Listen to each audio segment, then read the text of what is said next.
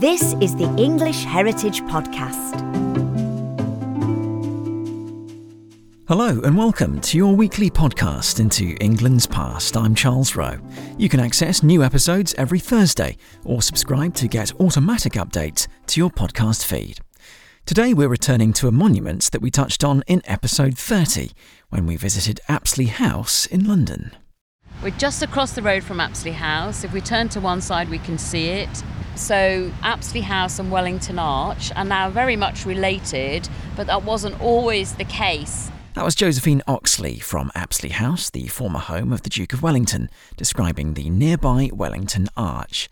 Wellington became a national hero in 1815 after the defeat of the French Emperor Napoleon at the Battle of Waterloo. But even though Wellington Arch is so named today, its original concept and location were quite different. In fact, this seemingly solid structure has actually seen a lot of change in 200 years. And joining us now to explain the surprising history of the Wellington Arch is Senior Properties Historian Dr. Steven Brindle. Hello. Steven, first of all, could you describe the arch and its location today? The arch is at a focal point in the West End of London at the Hyde Park Corner roundabout, and it stands aligned with Constitution Hill, the wide avenue which leads down from Hyde Park Corner towards Buckingham Palace and just beyond it to the east is Piccadilly. Obviously, this wasn't always the original location, so can you tell us about where that was? It was pretty close by, Charles, still on Piccadilly, facing across the road to what's called the Hyde Park screen. That's the impressive classical screen next to Apsley House. It's moved about 200 feet. Okay, and the Hyde Park screen is. Can you describe that for people who sort of need to visualise it in their head? I suppose it kind of looks like a, a really long portico. Uh... Like a long portico of classical columns with an arch in the middle, and it forms a grand gateway to Hyde Park from Hyde Park Corner. Originally, the arch stood opposite it, and they formed a composition together. So that would have been quite nice. You could have walked through or promenaded through, or on a horse or something like that but you'd have had to contend with the traffic on the main road in between. And that was kind of always an issue, as we will see. Yes, indeed. Okay, so why was Wellington Arch built in its original position? Well, there's quite a bit of prehistory here, really, Charles. The place is effectively the entrance to the West End. It's where the road from Kensington meets Piccadilly, it turns into Piccadilly, and there's Constitution Hill goes down on the right, and Park Lane goes up on the left. And back in the 18th century, when Mayfair was spreading, it was stopped by the extent of the royal parks, by Green Park and Hyde Park. And so the developers couldn't build any further. And so there was, as you approached London from Kensington, you passed Hyde Park and then there was Green Park on the right and you came to a turnpike gate where you had to pay your tolls, and that effectively formed the entrance to London.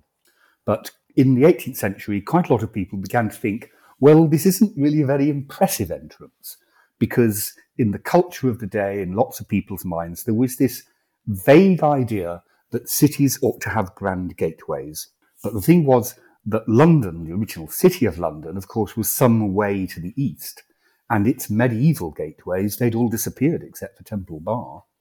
And so London, sprawling out the westwards, didn't really have a grand entrance at all. And there was this feeling that great cities need grand entrances. And so people started to promote ideas for a grand western entrance to London at this point, at what we now call Hyde Park Corner. And so they changed the orientation of the arch, I gather. Is that right? Well, yeah, what we have now looks nothing like what people were originally thinking of. I mean, the architect Robert Adam produced a number of designs, and then in the 1770s, and then in the about between about 1815 and 1825, the architect Sir John Soane produced designs. And what they had in common was they envisaged a triumphal arch actually spanning the road with a subsidiary archway to the parks on either side, one into Green Park on the right and one into Hyde Park on the left. So with these ideas in the air, that London deserved a grand gateway and this was the right place for it. And after the Battle of Waterloo, there was also this feeling in the air that London ought to have a victory arch. People thought it ironic that London didn't have a triumphal arch at all. Paris had the Arc de Triomphe, but it was Britain that had actually won the battles of Trafalgar and Waterloo. And so there was added into the mix this idea that Britain needed a triumphal arch somewhere. And so people, including Soane, started to promote ideas for a triumphal arch at Hyde Park Corner. But that would have involved the government stumping up, which they weren't about to do. I see. So, uh, in a way, the idea of having a gateway, a turnpike, a toll entrance, a grand entrance to the city from the west side was all sort of mixed up into this idea of, oh, we've also just had a victory in, in a military conflict over Europe's worst aggressor in recent times. So let's have a triumphal arch that combines all those ideas as well. Uh, there was that idea too. And at this point, I think we have to pause to consider the other triumphal archway we have, and that's the Marble Arch, because this comes in an odd sort of way into the story. In 1825, George IV began the project to turn Buckingham House into Buckingham Palace. And he thought, I know, we will have our triumphal arch in front of the palace, and it will be the memorial to our victories. And so John Nash designed this arch, the Marble Arch, to go in front of Buckingham Palace, and it would have sculpture representing the Battle of Waterloo on one side and the Battle of Trafalgar on the other.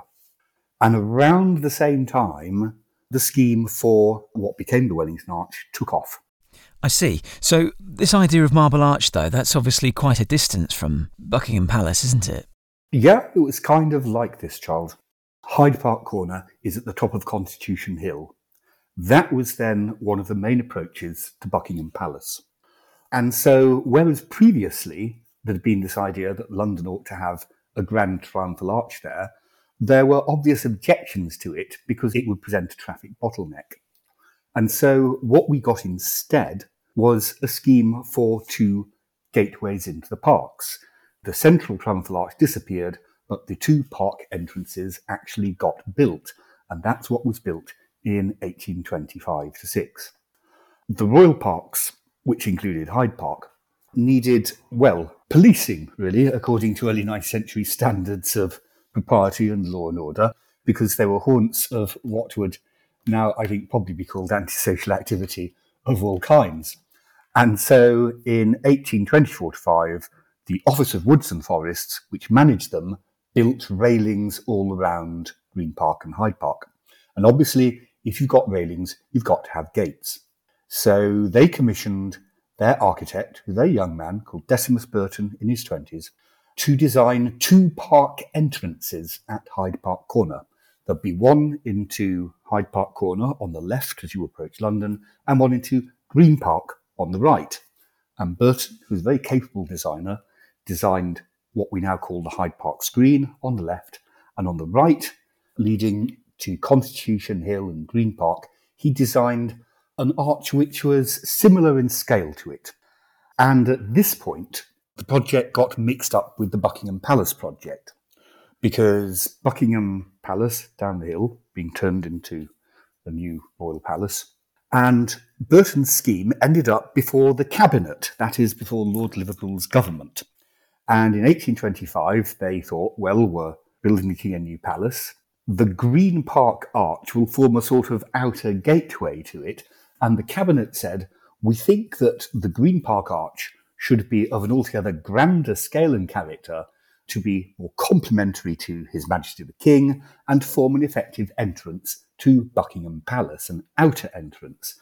So as you approach from the west, you'd go through an arch at Hyde Park Corner, you go down Constitution Hill, then you'd go through the Marble Arch and you'd arrive at Buckingham Palace. And so you'd have gone through two triumphal arches, which were no longer going to lead to London, but they would form outer and inner entrances to the palace. So that was in a vague kind of way the idea which emerged, not really planned by any one person, but it emerged in meetings in 1825. Right. And just so that I've got this straight, and hopefully other people who don't know London particularly well have as well, the current Marble Arch is in a different location. Is that right? Yeah, I think at this point we'd probably better complete the story of the Marble Arch because that is, well, honestly, it could be another podcast, really, and perhaps should be. The Marble Arch was faced with white Carrara marble from Italy at great expense, and the sculpture that was prepared for it was all made. But Buckingham Palace got caught up in a huge political furore because it went so far over budget. And in 1828, the architect John Nash was hauled before a House of Commons committee, and they went to his accounts and they stopped the project, and the Marble Arch was left unfinished as part of the compromise deal under which the government agreed to fund the completion of Buckingham Palace. And so all the sculpture, which was meant to go on Buckingham Palace, was left off because the intended top stage of it wasn't built. And some of the sculpture went on the palace, and some of it went on the National Gallery, and the statue of George IV, which was meant to go on top, went to Trafalgar Square, and the arch was finished off without its intended top story, and so the memorial function wasn't really there. And then in the 1840s, Queen Victoria had the east wing of Buckingham Palace added, closing the courtyard, and that was only about 40 feet from the Marble Arch, which was thus much too close to the palace. And so the arch was dismantled, and it spent a couple of years in lots of bits. And it was rebuilt as another entrance to Hyde Park at what we now call Marble Arch in 1851 too.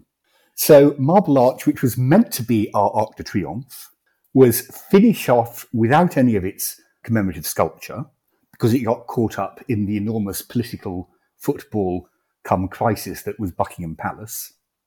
It was then dismantled and rebuilt at the other corner of Hyde Park, by which time most people had forgotten that it was ever meant to be London's triumphal arch at all. And so Marble Arch ended up being marooned on a traffic island at one corner of Hyde Park, which is more or less the fate which awaits our other arch, the Wellington Arch. So there is, um, so there's in a way the story of two arches, but that's what happened to the Marble Arch. Right, that's really interesting. And of course, the Marble Arch, where it is currently, is I think kind of just at the end of the western end of Oxford Street. Is that right? Yeah, that's right. It originally it did actually lead into Hyde Park but then in the 1960s, the traffic engineers took over and it ended up being on a big roundabout, as all Londoners will know. And that, in a way, it was the fate which ultimately befell Wellington Arch, but we'll, we'll get there eventually. So, yes, I just want to tie up this idea of the Hyde Park screen, the Marble Arch, and the Wellington Arch. So, I think we've all got a good sense now of how they started off as a certain thing and then they ended up as something else. I think that's a really interesting part of the story. But were they all meant to work together in some sort of coherent way, or did it all just become a bit of a civil engineering mess? Um, yes, they were certainly meant to work together. The idea was that for travellers approaching London from Kensington from the west, you would come gently up the hill towards Mayfair. On the left, there would be an impressive beautiful ionic screen leading into Hyde Park. On the right, there would be a taller Corinthian triumphal arch, then called the Green Park Arch, which led into Green Park and actually to the street called road called Constitution Hill, where you could process formally or informally down the hill to Buckingham Palace, and you would turn right into the palace forecourt and go through the Marble Arch which was also conceived as a triumphal arch modelled on the Arch of Constantine in Rome, and arrive at the King's Palace. But it didn't quite turn out like this, because, as I say, Buckingham Palace turned into a massive political crisis because it went so far over budget. And the Green Park Arch got caught up in this too. Decimus Burton had been required by Lord Liverpool's government to produce a new design for an arch, and he did. A very fine design it was too, for a single arch and Corinthian columns, and it was meant to have figures of guardsmen, and there was meant to be a quadriga, that is a four-horse chariot on top, and it would fairly clearly be a sort of a, a victory arch. But as Buckingham Palace turned into a political crisis, so there were various knock-on consequences, and one of them was that Burton's budget was cut in 1828. Now he'd left various sections of the arch what's called bossed for carving. That is, areas of the frieze, areas to either side of it were slightly raised, and the idea was you'd get sculptors to come along and carve the military trophies and the, the frieze in situ. But that never happened. And the figures of guardsmen and the quadriga, and they never appeared either. So both the Marble Arch and the Green Park Arch were finished off without any of their intended sculptural ornament, or with very little of it, which would have given them a clearly commemorative character. So Burton designed this very handsome arch, which was structurally complete, but it too didn't receive its intended sculptural ornament. So lots of arches are not quite following through on the specification. Indeed not. A French visitor would uh, would laugh long and hard, I think, at the comparison with their own Arc de Triomphe. But there it is. They were meant to be our victory arches, but they succumbed to the Buckingham Palace crisis and to budget cuts in a way it was all rather British. And so the Green Park Arch was finished, handsome object, very little sculptural ornament. Its commemorative quality or character just didn't really happen, but it was finished and it was stood there in 1828 and it was called the Green Park Arch and everyone thought it looked very handsome. Okay, so this brings us back now to where we started, really, which was the Wellington Arch, and this is the reason for the podcast, obviously. It's very much linked with the Duke of Wellington's victory over Napoleon in the Battle of Waterloo in 1815. But what was its original name? It was called the Green Park Arch because it led into Green Park. And um, it didn't really have any name other than that initially. And when did Wellington Arch become this memorial to Wellington's victory over Napoleon? Well, Waterloo happened in 1815. The Green Park Arch and the Marble Arch were built in about 1825 to 1828.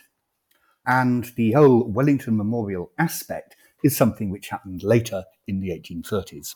And this is partly because the Duke was a national hero, and it was widely felt that he deserved a national memorial in the same way that Nelson eventually got Nelson's column in Trafalgar Square.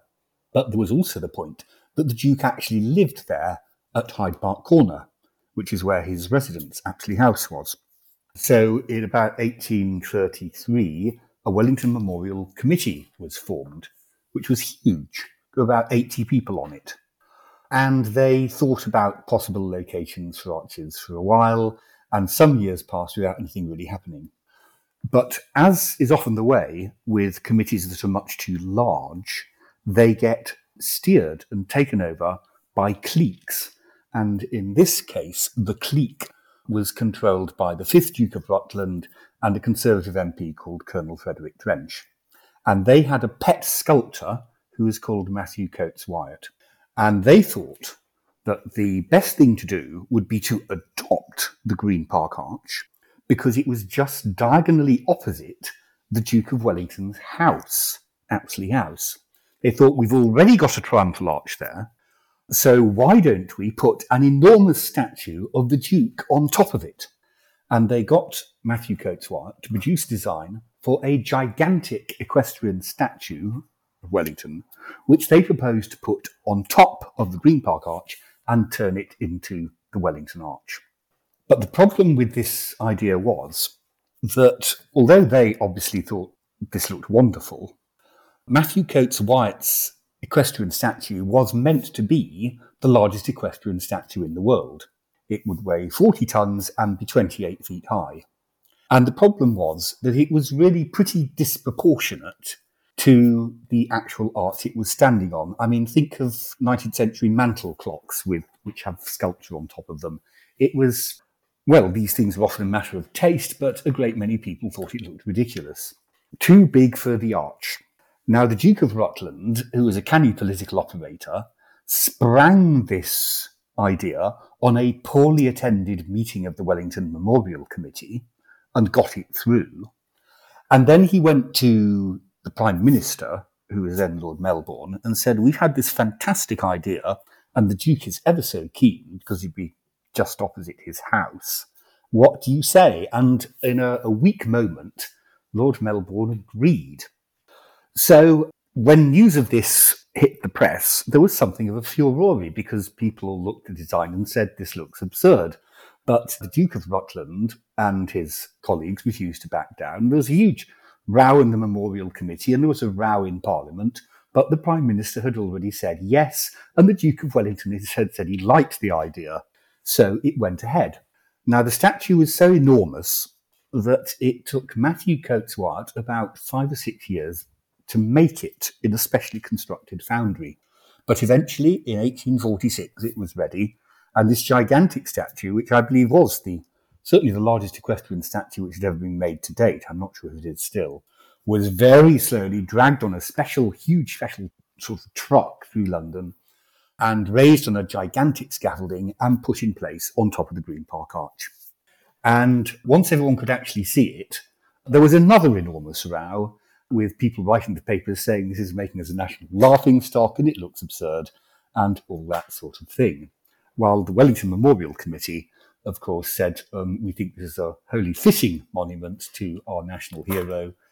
And um, eventually, the government, which by this stage was headed by Sir Robert Peel, in agonies of embarrassment, said, We are not enabled to think the effect is successful.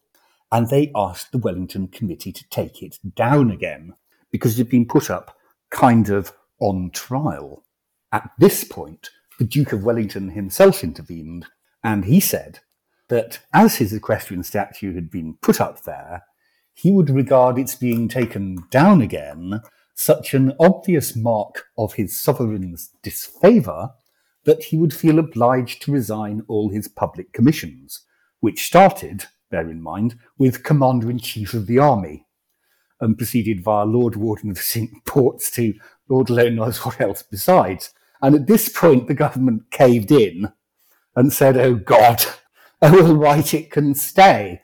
And so the Wellington statue stayed on top of the what had now become the Wellington Arch, despite a widespread feeling that it looked either a bit odd or not quite right or absolutely absurd.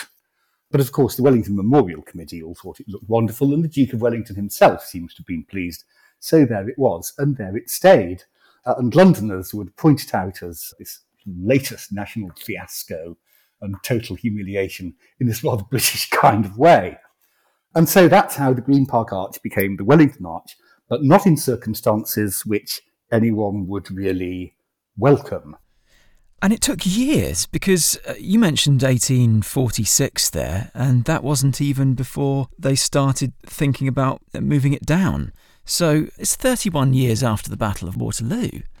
Yeah, it had taken a long time to do. Well, Nelson's column was only finished in the early 1840s, I think, Charles. I mean, these things do often take a long time. So, yeah, it had taken 30 years to erect a national memorial to the Duke of Wellington, but when it was put up, it had been foisted on the Memorial Committee and the nation by this sort of small clique of politically adept individuals headed by the fifth Duke of Rutland, who seems to have been a, a, a, a duke of a, a particularly confident and overbearing description. And once it was up, and the Duke of Wellington said, if it comes down, I'll have to resign all my commissions, then he had to stay there. And with the Duke of Wellington's statue on his horse at this point in history, was was it on the arch in the way that we see the arch today? Was the arch in that same orientation? No, no, the arch was in its original position directly opposite the Hyde Park screen and thus diagonally opposite the Duke's house, Apsley House, so the Duke could have seen it close quarters from his windows, probably from his bedroom. Okay, and of course now were he alive today, he would see a much smaller statue of him on his horse, but it would be slightly obscured by a tree, I believe. That is correct. But there is a, there is a next stage of the story to get through first. Indeed. Okay, so tell us what happens next to the very large statue which stays on top of the arch in its original position. Well, as so often in London, this comes down to traffic and highway engineering, I'm afraid as the volumes of traffic pouring through London just grew and grew, and then Victoria Station opened, which is away to the south down Grosvenor Place, and that introduced a new pattern of north south traffic trying to get across to traffic on Kensington Road and Piccadilly going east and west. And this area, Hyde Park Corner, became a notorious traffic bottleneck. And in 1880, an incoming Liberal government thought, well, we've got to do something about this and we've got to widen the road and redesign the junctions between Grosvenor Place and Hyde Park Corner and then Park Lane going north to ease the traffic. But the Wellington Arch is in the way. And so in 1882 3, the arch was dismantled and the giant statue came down. And their idea was that they would rebuild the Wellington Arch at the top of Constitution Hill and actually aligned with it. So it's about 200 feet from its original location, but on a different alignment facing down Constitution Hill, where at least it would make sense in relation to that rather grand avenue. But it would no longer be in a clear architectural relationship to the Hyde Park screen. It would be sort of away a bit off to the right and angled in a different direction. But at any rate, that's what it did. It was all about the traffic. And so the giant Wellington statue came down. The government thought, what are we going to do about this terrible statue which no one seemed to like? And they proposed that they would melt it down and they would make a more reasonably sized statue of the Duke instead. But at this point, a lot of army officers objected because a great many army officers had subscribed to the original memorial and they said, you can't do that. And so eventually, the giant statue was taken, I think it must have been cut into pieces and taken, uh, to Aldershot. And it was re erected on a big pedestal on a little hill near the garrison church in Aldershot, and there it remains. So that's what happened to the giant statue, and it stands on its own, this little hill, where it looks perfectly fine because it isn't really sort of competing with its setting in the same kind of way. And the government very sensibly commissioned a new statue of the Duke from a sculptor called Sir Joseph Boehm, which is a very fine piece of work indeed. And that stands directly opposite Apsley House on what's now the Hyde Park Corner Traffic Island. And that was made to represent London's Wellington Memorial. But although it's a lot bigger than life size, it's still nothing like as big as the giant statue. And so quite a lot of people don't really notice it. This is partly because it's partly obscured by plane trees. In fact, for many years, it looked, in oblique views, it looked as if the horse was grazing on the plane trees because they, they came up quite close to it. So there is still a Wellington statue at Hyde Park Corner, and it's fine work of art, a much better work of art, I'd say, than the original giant statue, but a lot of people don't really notice it there. Now, so the arch itself had been moved and reconstructed facing down Constitution Hill, but it had lost the statue which actually made it the Wellington Arch, but it kept the name. And instead, it acquired some functions in the process, and eventually, the arch housed um, a parkkeeper's lodge and a police station. So the arch has moved and it's lost the giant statue. Yes, and I think it's worth saying as well that while all this is going on, the Duke of Wellington has died.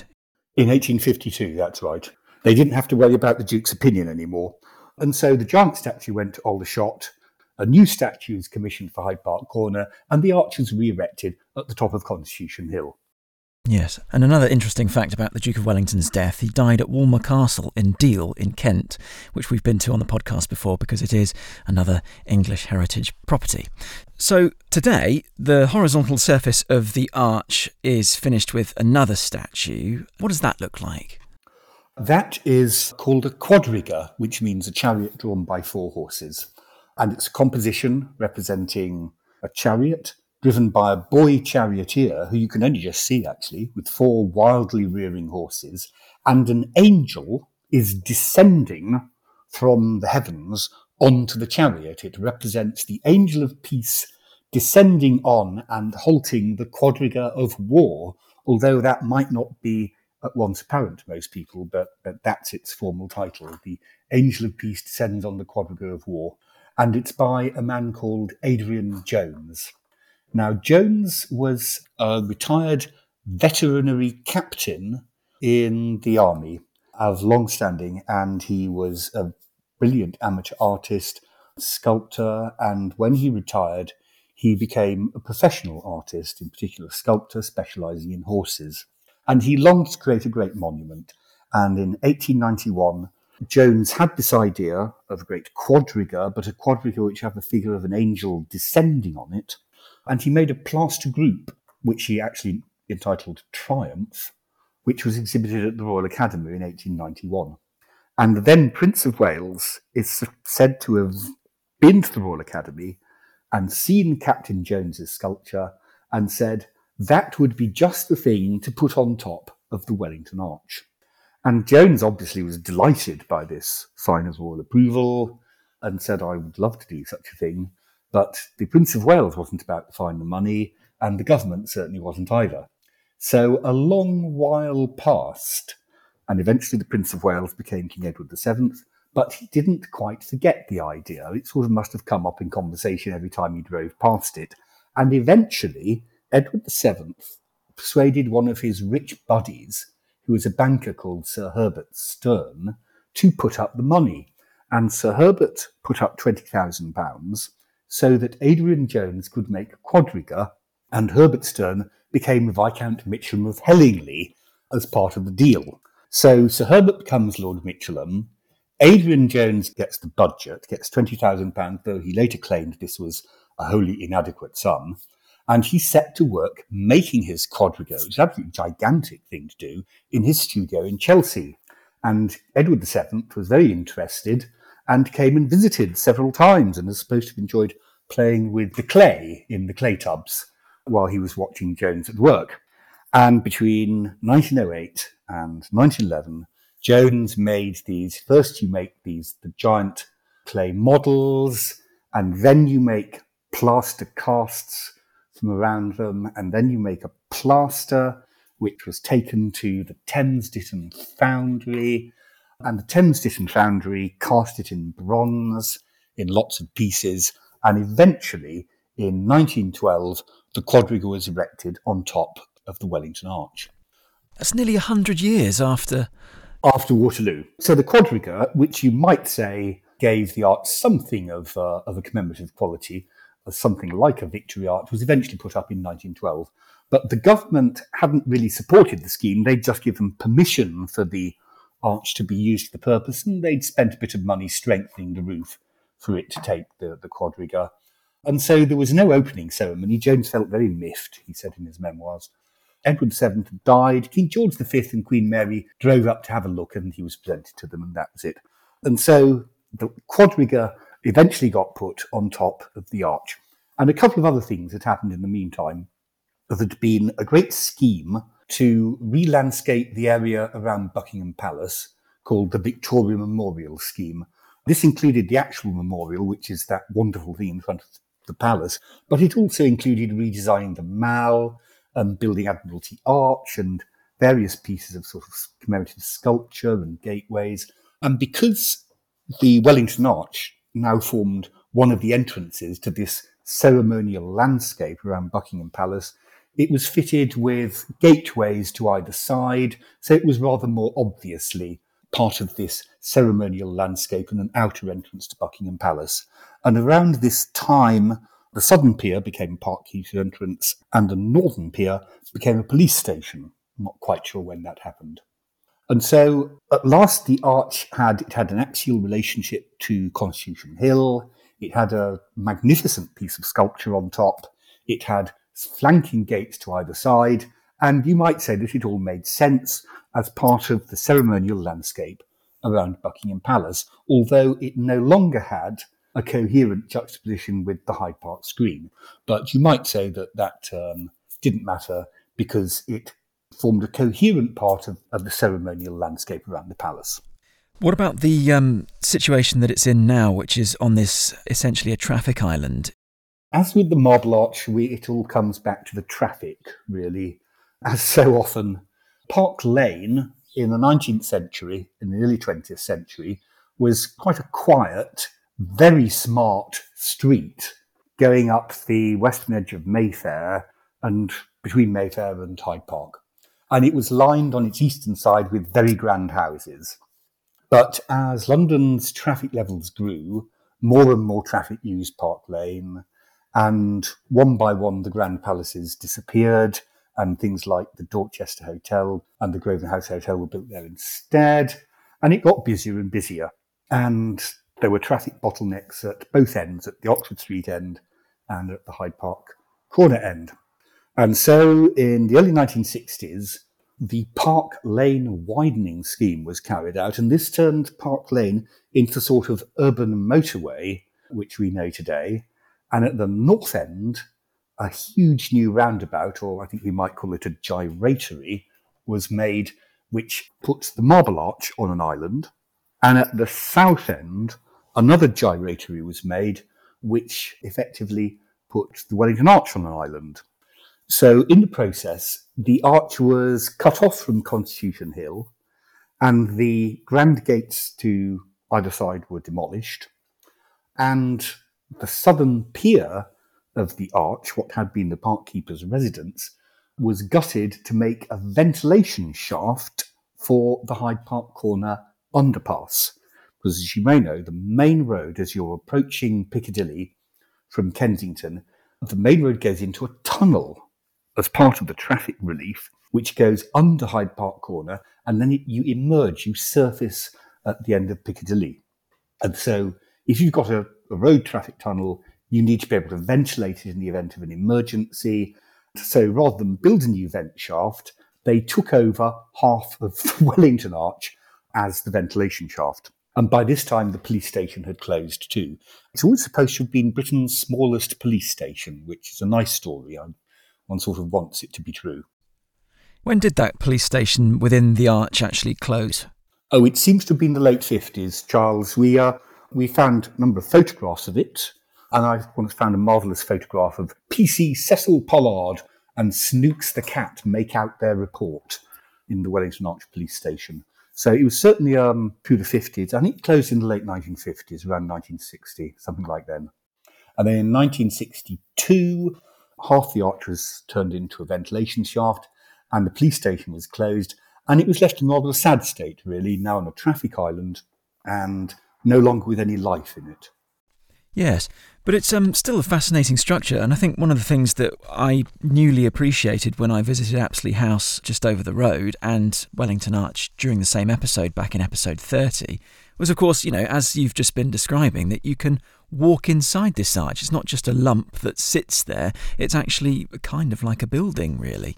And you can go out on the top as well.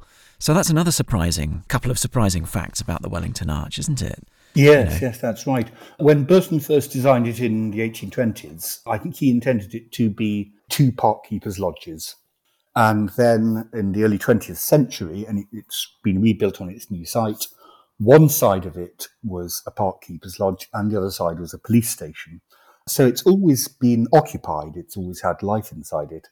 But um, the life disappeared from it after the Hyde Park Corner scheme, and those functions disappeared, and the southern side of the arch was turned into a ventilation shaft. But then in 1999, the arch was transferred to English Heritage by the Department of Culture, Media and Sport. And in 2000, 2001, we carried out a major renovation. And although the southern half of the arch was unavailable, the northern part was still there to be used. And so we made an entrance and put in a lift, and we made an exhibition gallery in the roof above the actual archway. And we made viewing galleries, which hadn't been there before, above the porticos on the north and south sides. And so the arch was turned into really a visitor destination with viewing galleries with very fine views. And we have temporary exhibitions up there, and there's an exhibition on the history of the arch itself.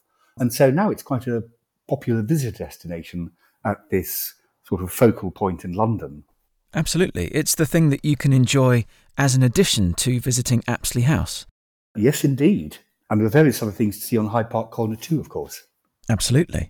Are there any quirks that you would ask people to look out for when they're walking around Wellington Arch in, inside or perhaps above on the parapet? Well, if you look quite hard, you can find the bronze plaque low down, which describes the arch as being a memorial to King Edward VII, which I don't think many people appreciated, and which name checked Lord Michelham of Hellingly as being the benefactor who paid for the quadriga. And if you look quite hard at the arch to either side, you'll see there are areas of stonework to either side of the portico which project slightly from the facade, although they're left quite plain. Now, those are the areas which were left bossed for carving by Decimus Burton, and they were meant to be carved with trophies. that is like displays of ancient Roman weaponry, shields and spears and things. And if you look at the frieze, that is the central section of the like uh, the giant lintel, what's uh, formerly called the entablature of the portico, you'll see that the middle section of that also project outward slightly, and that was meant to be carved with a garland pattern, and that didn't happen either. So if you look closely at it, you can see that there are areas which were bossed for carving but never were carved with additional ornament. really? So just like those previous arches that started off with different designs and, and in different locations, I suppose it wasn't quite finished. Yes, well, I think we view these things rather differently today, and I think a lot of people would say that the arch looks fine without all that additional sculptural ornament because it's beautifully proportioned and really a very handsome piece of architecture. Burton was a really good architect. And Adrian Jones was a really fine sculptor. So it is, despite these accidents and quirks in its history, I mean, I'd say it's still a magnificent thing. It's a very fine piece of architecture, capped by a tremendous piece of sculpture, which is really its creator's masterpiece. Just going back to the time when the arch was decorated with the giant, disproportionate statue of Wellington on his horse. How many years passed between that being taken down and then the quadriga being added?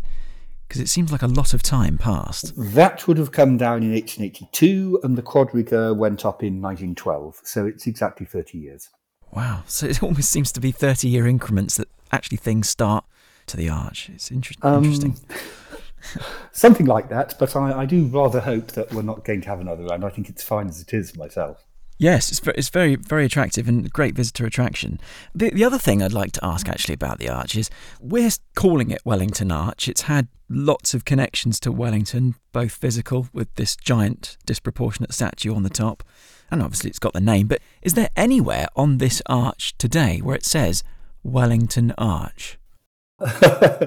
Only on English Heritage signage, I believe, Charles. And we call it Wellington Arch in our guidebook, but otherwise, no. Okay, that's another surprising quirk, I suppose, about the arch as well. It's not quite connected to him in a, in a strange way. So, anyway. No, for that, you have to look for the English Heritage signs. I don't think the Duke would be very pleased, but there you go. No. And also, it strikes me that Wellington Arch sits not so much near Hyde Park Corner, but a kind of military history corner, because there are other statues on this same traffic island, aren't there?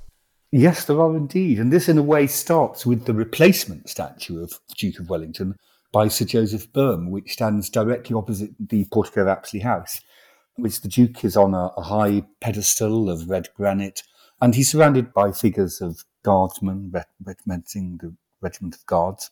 And that is a superb piece of sculpture. And then after the First World War, a great many war memorials went up around London and indeed around the United Kingdom and around the British Empire. The most important one of all, of course, is the Cenotaph in Whitehall, but individual detachments of the armed forces wanted their own memorials. And two of the first ones to be built were also in the vicinity of Hyde Park Corner. They're the Royal Artillery Memorial, which was by the sculptor Charles Sargent Jagger, and the Machine Gun Corps Memorial, which is by a sculptor called Francis Derwent Wood. The Artillery Memorial is in its same position. The Machine Gun Corps Memorial was moved rather when the Hyde Park Corner roundabout was made, but they gave Hyde Park Corner an additional memorial function. And in more recent years, two more war memorials have been created on the island the Australian and the New Zealand memorials to the memory of the Australian and New Zealand servicemen and women who served in the Second World War. So Hyde Park Corner now has this quite well developed memorial function. In addition to the Wellington Arch and the statue of the Duke, there are four major war memorials there. So there's really quite a lot to see. It might just be a traffic island, but actually it's much more than that. And since wider pedestrian crossings have been made, it's much easier to cross onto it now. And so it's, I think, rather underselling it and doing it an injustice just to say it's on a roundabout. The Hyde Park Corner Island's been re-landscaped and is now a really fascinating visitor destination in its own right, because in addition to the arch, with these great war memorials, and there's Apsley House just over the road. So, in a way, it's kind of a historic focal point for London. So, despite its history apparently being this long succession of accidents, what we've ended up with there, I think, is both fascinating and a really handsome and characterful corner of our capital with a very important commemorative function. So, one wouldn't want to end the uh, the podcast on a negative note. I think Hyde Park Corner, you might say, is a triumphant conclusion to our whole series of, of accidental outcomes. Yes, there's a lot of historical texture there, and I think it's really worth appreciating the sort of different ways that uh, these schemes came about and the reasons in history for them happening. So I think that's really interesting. You've done a lot of research about Wellington Arch. What else would you like to know about it or find out about it to help tell the story for future generations? Oh, I'd have liked to find out more about um, Burton's original design. We don't have many of his papers. We have his first designs for the Green Park Arch and a couple of designs for the, the larger version that was built. Uh, there's a very fine architectural perspective which Burton either painted himself or had someone else paint for the Royal Academy, and that shows his full design with all the intended sculptural ornament in a sort of romantic presented as a romantic sort of watercolour painting. And you can really see what Burton's dream for it was. He's supposed to have had a model made, but the model is long lost. I would love to be able to find Burton's model representing what he what he meant his design to be, but I, I fear it's probably lost. Mm. So, my final question then, Steven, is what is the best way to enjoy Wellington Arch? Should it be enjoyed first before entering Apsley House, or should we go to Apsley House first and then visit Wellington Arch? Which way round would you do it? Oh, gosh, Charles, I, I think I'd visit the Arch first as the introduction and the, uh, and the overture. If only because Apsley House is quite a long tour and it's absolutely full of amazing things. So I think after visiting Apsley House, you'd be rather visually exhausted. So I'd see the art first, which is quite a relatively short visit and kind of puts you in the mood for this sort of slightly sort of brass bandy commemorative, triumphant idea of British history. And then Apsley House is a much longer visit with, with, lots to see. I think most people would probably emerge from Apsley House a little too too visually sated but maybe some people would disagree, but, but that's how I do it. I suppose the other way of looking at it is if you want to enter London from the west side, coming up out of Hyde Park Corner Tube or walking down from Marble Arch Tube Station, you could sort of process triumphantly on your own or with your partner or friends or family through underneath the arch in some way, enter it, enjoy that, and then go and visit Apsley House as well. So, lots of different ways of um, enjoying both sites. Steven, this has been a really surprising and quirky and interesting history with lots of different twists and turns and governmental decisions and, and disputes and committees and time passing and kings coming to the throne and then leaving the throne. I think it's really a fascinating history. So thank you for guiding us through the fascinating history of Wellington Arch. Thank you very much, Charles. Thank you, everyone, for listening.